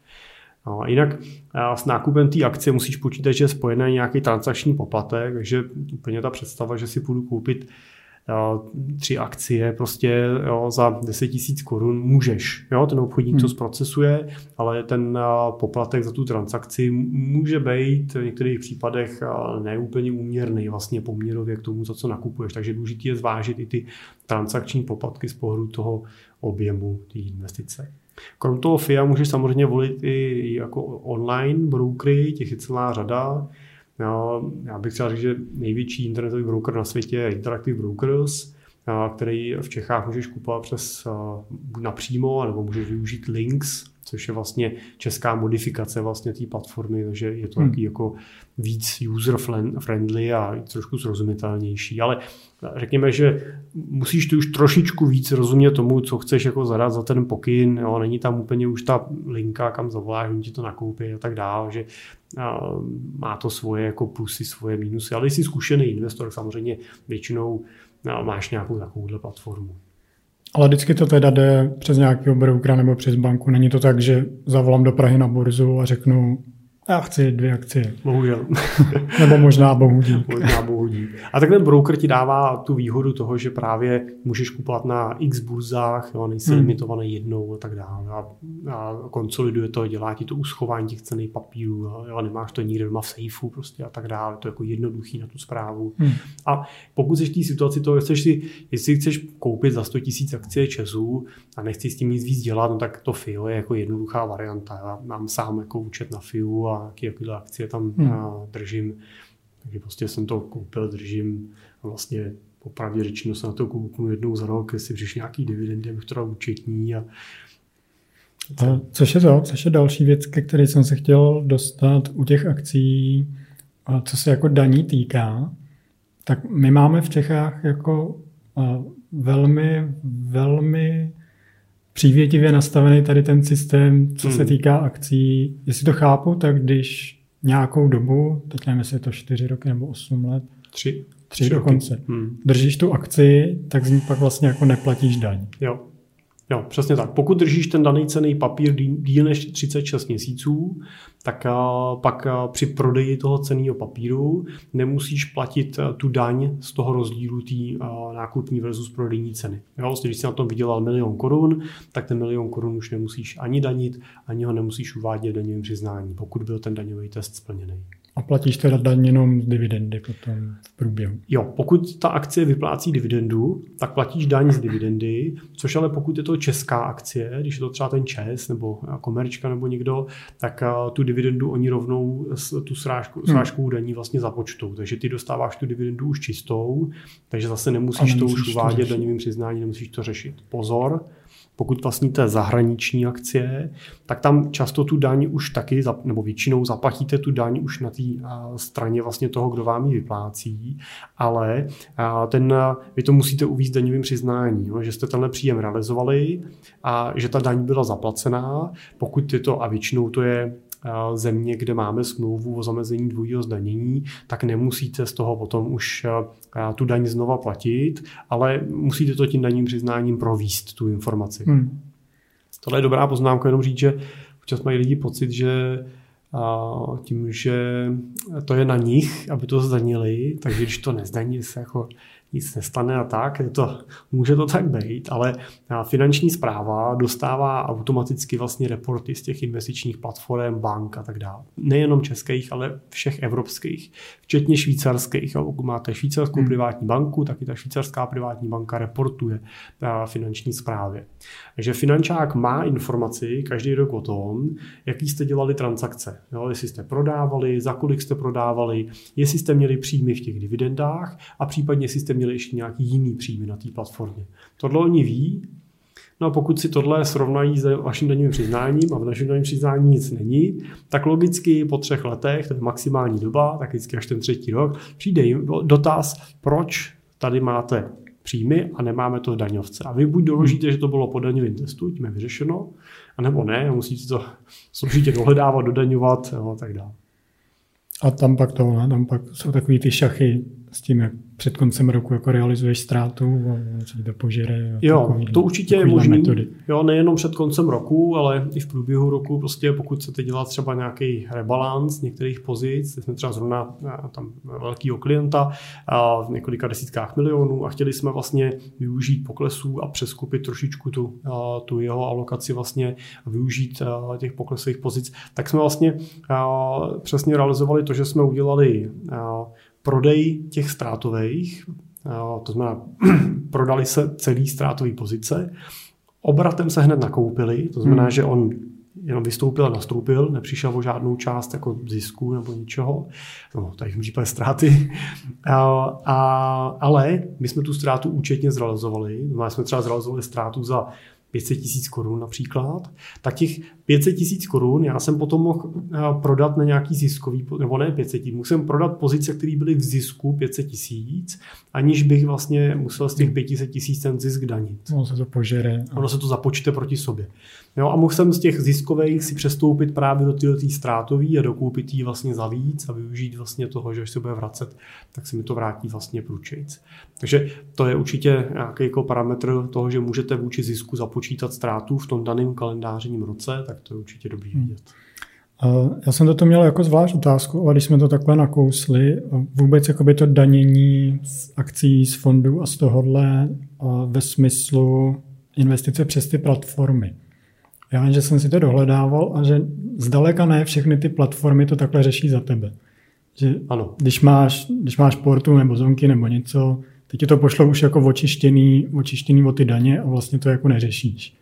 Ale když jsou to třeba zahraniční platformy a kupuješ, nedej bože, ještě jako zahraniční akcie, tak vím, že už jsem slyšel jako historky, jak někdo přiletěl do USA jako na letiště tam si ho prolustrovali a řekli, ne, tady máte prostě nezaplacený daně na našich akcích, tak zase otočte a leďte zpátky. No jasně, jako USA je obecně problém, ale ty většinou ty akcie, ty americké akcie většinou, nebo přijde mi jako přirozený spíše nakupovat na evropských platformách, jo, protože když kupuješ ty americké akcie přímo na americké platformě, jsou tam ještě další aspekty, který hmm. úplně ne vždycky dohlídneš. Jo? Třeba typicky, kdyby ten člověk zemřel, tak dědická daň je tam klidně na 40%. Jo? Hmm. to na té evropské platformě tohle nenastane, protože se bude řídit prostě českým právem a tak dále. Takže a, pracoval bych s tím, že když obchoduješ přes Interactive Brokers, tady, v Čechách, tak ty neobchoduješ na americký verzi Interactive Brokers, ale obchoduješ na její evropský verzi. Hmm. Znamená na verzi, která je zalistovaná ne v Americe, ale v Irsku nebo v Maďarsku vlastně. A Čili i přesto, evropský... že, že kupuješ jo. americkou akci, tak se jo, tě jo, týká přesně, evropské. Přesně. I přesto, že tuto tu americkou akci koupíš přes tu evropskou platformu, tak vlastně pracuješ normálně v evropským, jako v hmm. evropské jurisdikci, vlastně v evropském právu. Uh, Jenom pozor ještě na to, co si říkal s tím portu a tak dál, nebo pátrí nebo podobně. Oni připraví ty daňové reporty. Jo, to dělají docela pěkně. Připraví ten report, dají ti ten podklad, ale tu daň, tu děláš ty. Jo, oni oni ne, za tebe daňový přiznání ani daně neřeší žádný neodvádí. Jo. Maximálně se srazí ta daň na té dividendě, ale to dělá ta firma jako taková, která tu dividendu vyplácí, ale ta platforma neví, jaký jako máš daně, neví, jestli máš nějaký další cený papír, jestli si dělal no. prodeje v tom roce a tak dále. Takže... To, to jsem řekl blbě, já myslel, že minimálně tě prostě jako upozorní na to, ale máš tady něco, z čeho jo. se jako bude platit daň, tady k tomu máš jo. podklady, vyřeš si to. Tak, jo, přesně není, tak. Jo. Není to, že by prostě jako byli ticho a jo. Jo, nic my typicky přesně děláme to samý. Jo. Připravujeme ten podklad, připravujeme ten reporting a pak vlastně komunikujeme s tím klientem a řešíme si, on si to řeší v daním přiznání hmm. sám, nebo jestli chce na to dát daňaře, který to vyřeší jo, a pomůžeme to, nebo má svého daňaře a my to řešíme s ním, protože oni tomu ne vždycky tomu rozumí ty účetní, jo, ne vždycky jsou si úplně v tom jistí, že pak my jim pomáháme vlastně to teda hmm. jako zvládnout, dořešit. No, ale je to prostě věc toho investora jako takového. Krom toho tříletého daňového testu je ještě dobrý doplnit jednu věc a to je to, že on platí taky to, že pokud ty tvoje prodeje v daném roce jsou do 100 000 korun, tak nemusíš tu do tu částku řešit v přiznání. Takže pokud máš portfolio 500 tisíc, nebo to je jedno 5 milionů, a chceš za 100 tisíc prodat, protože potřebuješ peníze, nebo chceš rebalancovat nějakou pozici, ale vejdeš se do 100 tisíc celkem na všechny transakce na cených papírech, který si udělal na prodeji za ten daný kalendářní rok, tak to můžeš udělat, když prostě máš 92 tisíc a nemusíš prostě to daňové přiznání vůbec vkládat a řešit. A takže to je taky taková věc, která se hmm. využívá, když je do toho, do toho limitu, takže se to neřeší. A tak, takhle jako pozitivní podmínky jako nejsou úplně standardné, ne. třeba v Německu nebo... Ne, ne, jako standardně všichni normálně ty výnosy daněj, hmm. no, to je jako zcela běžný a pokud je tam nějaká, nějaký osvobození, jak je to většinou za podmínky, že to eh, jako přesáhne třeba do 60, jo, to je s jedním třeba tím důchodovým jsou nějaký úlevy, ale jinak jako tak, takhle pěkné podmínky nejsou. A to musím říct ale na mnoha věcech, jo, i na konec konců na těch daních z nemovitostí nebo hmm. danění zisku z nemovitostí a z pronájmu. No, máš vlastně 15% daní, 15 nebo 23, podle toho, že jakou splníš, jaký obrat splňuješ, taky už nejsme jenom teda fletový v té dani. A, a, ale nemusíš platit odvody, sociáky, zdravotky. Hmm. No, to taky není úplně běžný. A pozor, to, že to dneska takhle je, neznamená, že to takhle bude vždy. Hmm. Jo. Jo, třeba Slováci to mají ještě pořád jako o trošku lepší. Jo. Tam je ten daňový test kratší než tři roky. Hmm. Myslím, že mají rok. Dobře, pojďme k dalšímu krypto. Já vím, že jsi v jednom ze svých podcastů říkal, že jako nejsi úplně kryptospecialista a že to až tolik nesleduješ, ale když to máme jakoby obecně, mm, výhody, nevýhody. Oni jsou, nebo pro mě jsou jakoby asi jasný, nebo pro většinu lidí co se tím nějak jako, nebo ne zabývá, ale co o tom už někdy slyšeli, je asi jako jasný, co může být výhoda a nevýhoda, ale jak to vidíš spíš ty, který se v tom pohybuješ. No, krypto je alternativní investice. Jo, je to prostě investice, ve které musíš prostě počítat i s rizikem, že o ten svůj vklad přijdeš. Jo, hmm. Z důvodu toho, že blbě vybereš, z důvodu toho, že ti někdo ukradne prostě a tak dál. Jo, je tam prostě řada, řada rizik, který musíš vzít potaz. Na druhou stranu to asi investice, kde můžeš samozřejmě hodně vydělat, No, tam po tu klienta mu spravujeme asi 12 milionů a on začal z devíti. Jo, a v průběhu pár let z toho prostě měl 12 a jsem s ním seděl na té schůzce, říkal tak co, dobrý, ne? To, to, ten jeden rok to vyrostlo prostě po milion, tak, tak to je fajn, ne? A on říkal, jo, jo, je to dobrý. A já jsem loni koupil ten bitcoin, teda asi za milion a půl, já s ním mám tykon 10. říkal, no tak tomu úplně konkurovat s cenýma papírama nemůže. Hmm. jo, byl teda hodně spokojený.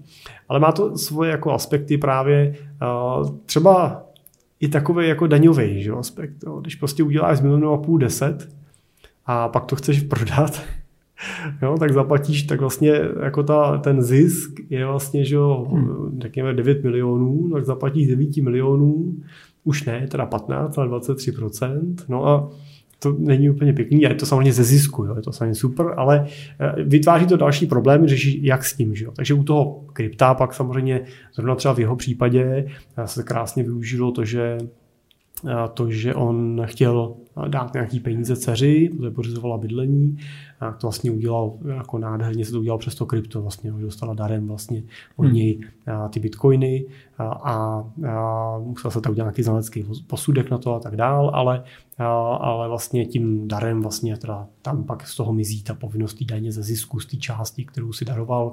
Ona si to prodala, vybrala, jo, pořídila si tu akontaci na ten byt. Jo, ale e, musíš prostě pracovat ještě s tady těma faktorama, že ta daň je tam zase trošičku jiná než na cených papírech, není tam daňový test, není tam to osvobození. Hmm. Takže jako krypto, a proč ne, pokud tomu někdo fandí a má to rád, tak na tom určitě není jako nic špatně, je dobrý, aby tomu rozuměl a viděl, co kupuje. Ale co bych doplnil je, že bych samozřejmě na kryptu, pokud teda chcete spekulovat, tak je to jiná liga, ale pokud chcete investovat, chcete chránit peníze, tak Samozřejmě do těch alternativních investic by nemělo jít víc než 10, maximálně 20% těch vašich investic. Jo. Takže prostě musíte brát i ten v potaz, že o to přijdete, no a to nechcete úplně riskovat na celoživotních úsporách. Hmm. Jo. Nebo nemyslím si, že je dobrý si takovou, takovýhle riziko dovolit. Takže je tam prostě potenciálně vysoký výnos, ale současně je tam jako reálný dost, ex, nebo ne extrémní, ale prostě vysoký riziko že si v háji. Jo, že to přijdete prostě, no, jasně. Jo, vyberete blbě, nebo přijde někdo, zreguluje to do té míry, že prostě vám tu investici úplně což, devastuje. Což je další věc, co se vlastně děje teď, že ještě do nedávna jsme se všichni tvářili, že, že jsou to jako nový decentralizovaný peníze hmm. a že v tom budoucnu najednou se ukázalo, jako, že to za A až tak decentralizovaný není. Hmm. A za B, že když si prostě v Americe řeknou nebo v Číně budeme to regulovat, tak to prostě budou regulovat. Jasně, jasně. To, tohle prostě musíme jako vzít v potaz a ta regulace na ně taky dojde. No, no, no takže, takže proč ne, klidně, jo, jenom jako s rozumnou alokací, s rozumným poměrem a není to nutný, jo, aby nikdo, kdo hmm. tomu nerozumí, nedělá to, nezískal pocit, že jako bez krypta to nejde, to není vůbec pravda. Jo? Bez krypta to jde úplně v pohodě, úplně komfortně, bezpečně, ale pokud toho máte rádi, milujete ho, chcete ho mít, mějte. Jenom prostě zvažujte ten rozumný poměr, prostě, který si můžete dovolit riskovat. Hmm. Plus asi tady u krypta víc než u čehokoliv jiného asi platí, že jako na páku není asi úplně dobrý nápad. Jo, to obecně teda. Já bych řekl, že Jediná investice, která má smysl pákovat, jsou nemovitosti. Jo, hmm. Kde řekněme, že ta pravděpodobnost, že přijdete o půlku, jo, že by jako se o půlku znehodnotila, je velmi malá. Jo, ale určitě bych nedoporučoval nějakou jinou investici pákovat. Cený papíry, kryptoměny, dluhopisy. Ne, ne. Jako, hmm. a zase, jo, pokud spekulujete, rozumíte tomu, víte, co děláte, nesete to riziko, je to na vás, jo, ale hmm. do investic to podle mě názoru nepatří. Ještě teda asi jenom doplním zase pro moje sledující. A páka je vlastně, že si v podstatě bereš úvěr nebo ano, pracuješ ano. s penězma, které nejsou tvoje. Ano, a... Pušíš si na tu investici peníze, hmm. přesně tak. A můžeš víc vydělat, ale současně ano. o to víc ztratit. Přesně tak, přesně o co víc můžeš vydělat, o to rychleji můžeš přijít o no. všechno. Prostě, jo. Tam no. je to riziko. Když si koupím akcie napřímo, tak riskuju kolísavost. Mi to udělá plus 50% nebo minus 50%. Když si je hmm. koupím na páku, tak uh, můžu místo 50 vydělat 150%, no ale můžu přijít o 100%. A, a nemusí být pokles o polovinu, může být pokles jenom třeba o 10-15%, proto jak velkou páku volíte. Já přeskočím tady, co jsem tu měl důchodový stavební spoření a tyhle ty finanční produkty, protože ty teď asi úplně nejsou tak cool. Ale stavebko je dobrý prostě spoření na pár let, proč ne? Chci spořit, nechci mít rizika. Penzíko v dnešní podobě není špatně, protože vlastně už umožňuje investovat, vlastně můžeš tam mít hmm. dynamickou variantu, ponese to smysluplný výnos. Určitě bych se snažil zkontrolovat, jestli nemám starou smlouvu jo, a není mi 40 a, a jako opravdu necpu peníze hmm. do něčeho, co přináší nulový výnos. Jo. To je zbytečný, když to nese dotaci a tam stojí za to tu smlouvu transformovat, převíst na tu novou, na to, na to nový a, penzijní a, spoření, vlastně, který mi umožní vlastně ty peníze investovat. Jo. Ale a u penzíka je určitě dobrý ho mít minimálně pět let před důchodem, abych mohl případně čerpat nějaký předdůchod, abych měl tuhle variantu. Takže penzíko si myslím, proč ne. Myslím si, že penzíko je dobrý základ jako i rentierského portfolia. Mít ho prostě na těch, já nevím, tisíc korun až tři tisíce korun prostě pro to, kolik chcete dávat, tak tím určitě není vlastně podle mě špatný začít svoje spoření na důchod. Plus ale asi dává větší smysl v případě, že máš příspěvek od zaměstnavatele a tohle. No, určitě, jako to, to no. je plus, jo, ale i ta státní dotace prostě není, není nezbytně špatně a výhoda penzika je, že ho nevybereš dřív než 60. Hmm. Jo, když to když dáš ty 3000 do fondů, tak samozřejmě je můžeš vybrat kdykoliv. Jo. Takže když si chci dávat stranou 10 tisíc, tak není důvod prostě k tomu nemít na tisícovku 15, 2000 penziko a pak prostě mít na 8 tisíc normálně nějaký fondy, ETF. Jo, a to považuji za dobrou cestu. A většina našich klientů prostě penzíka má standardně jako součást portfolia má. Ale ne proto, bychom my, my udělali a protože už je tam měli přirozeně. Jo, to jako není špatně. Uh, dobrá. Mám tady otázku, do čeho by si doporučil investovat, když je ti 20, 30 a 50 let? Jestli je tam nějaký rozdíl nebo v tom stylu toho investování? No, pro doporučení investice vždycky musíš znát víc informací, jako no. rizikový profil cíle toho člověka a tak dále. Takže určitě nechci jako říct, ani teda nemůžu po regulátora dát jako doporučení, jak byste měli investovat. Toto není investiční doporučení. Ano, Ale můžeme říct, že čím máte delší investiční horizont, pokud teda se bavíme, že ten 20, 30, 40 investuje ke stejnému cíli, 50, 60 let třeba na rentu, tak čím jste mladší, čím ten horizont je delší, tím můžete být dynamičtější v té investici obecně řečeno. Jo, můžete tam mít víc akcí, nebo ve 20, 30 tam můžete mít teoreticky jenom akcie, pokud zvládnete jako akceptovat nějakou kolísavost, tak tím, že začínáte od nuly, jo, a většinu těch peněz teprve budete posílat, tak zase ty poklesy jsou pro vás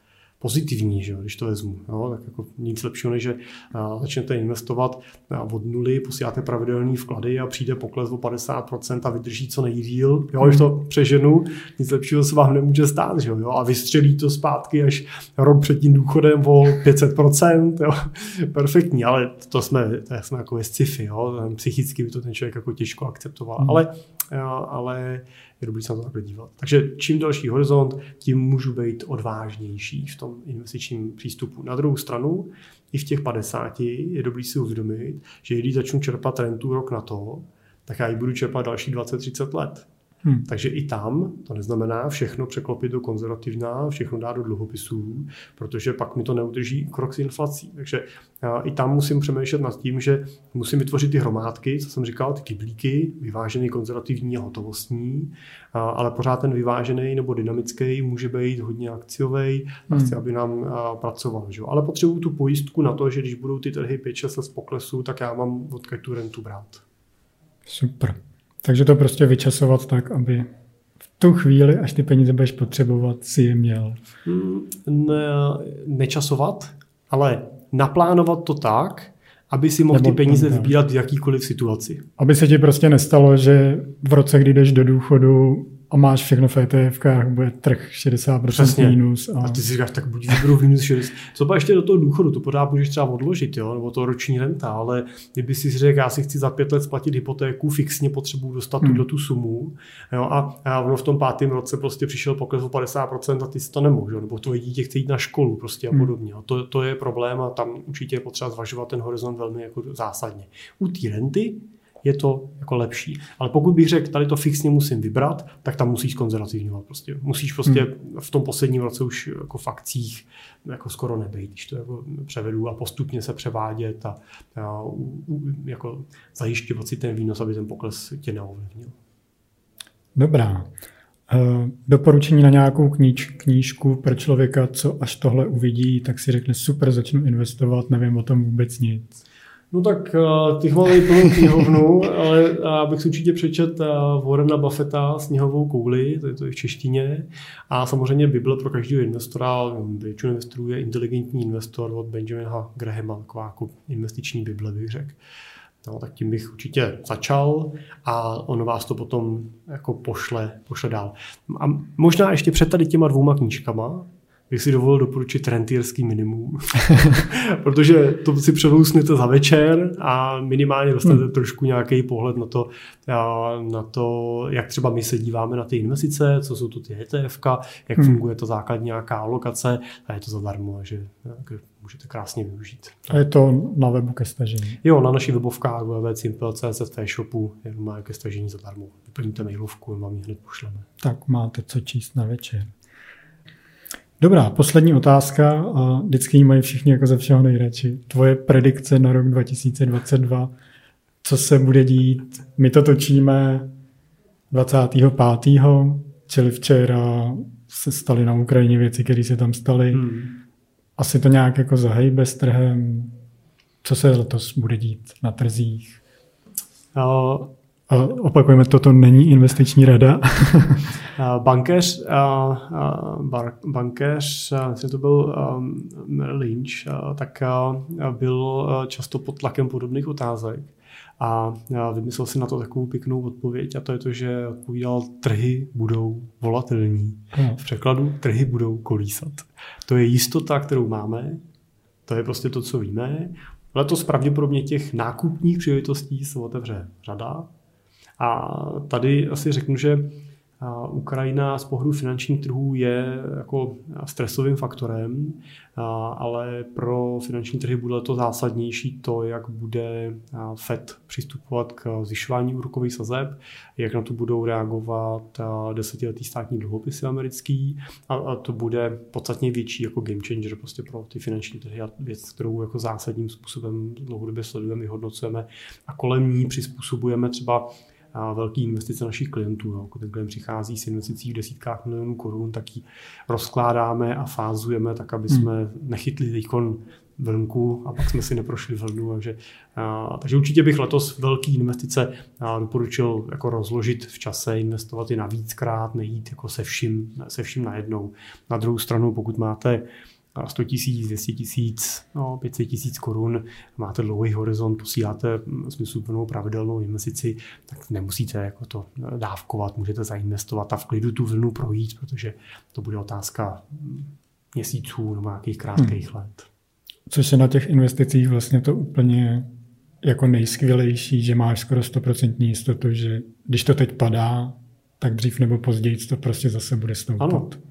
Na 15 letém horizontu ty globální akcie nikdy nebyly vlastně jako v, v poklesu, No, nikdy nebyly, vždycky porazili inflaci prostě v těch dalších horizontech a tak dále. Hmm. Takže tohle je dobrý si uvědomit, že na dlouhých horizontech je rizikem nechat peníze v bance. To je hmm. velký vlastně v podstatě jistota ztráty. No, ale naopak je bezpečnou investicí investovat třeba do akcí, protože oni tu inflaci porazí. Ale pozor, no, největší nepřítel investora je jeho hlava. Tak jsou jeho hlava a jeho emoce. No, a, a nejlepší investor by byla šípková růženka. Zainvestuje, hmm. usne a zbudí se za 15 let, až ty peníze bude potřebovat. Bohužel, Měsíční trvalý příkaz. Přesně, přesně. Bohužel nikdo takhle investujeme a vždycky říkám investorům, nekoukejte na to, tak stejně pak píšou, koukal jsem zrovna, jen, jen, jenom náhodou jsem kouknul, že nedá nám to, sledujeme, že díváme se hmm. samozřejmě a to přirozený. Tak jenom připravit se vlastně na to, že ta, ty, ta kolísavost prostě tady je a bude a a vždycky dobře přemýšlet nad tím. Pro mě vždycky tohle je nejdůležitější téma s novým investorem, diskutovat nad tím, jaký ten pokles je vlastně pro ně akceptovatelný. Jo, kdy, jak velký mínus, když uvidí, dokáže přijmout, aniž by ještě se v noci budil hrůzou a tomu tu investici přizpůsobujeme. Hmm. Takže ve finále zase největší nepřítel jako investic, která si prostě běží, nějak matematicky jsme my. Ano. ano. Že se, hm, super. Tak eh, já asi zapomenu heslo od svých portálů a za 30 let si na ně vzpomenu. Dobrá, eh, za mě všechno. Já ti děkuji za tvůj čas, za tvoje tady know-how, co jsi nám předal. mrkněte k vám na web, já potom dám odkazy do popisku, stáhněte si rentierské minimum a až naspoříte 2 miliony nebo smysluplnou částku, tak přijďte a tady vám rádi, rádi poradí, jak být na důchod nebo ještě dřív v pohodě. Určitě. Děkuji za pozvání, děkuji za příjemný rozhovor a za zajímavé otázky a budu si těšit zase někdy. Na viděnou.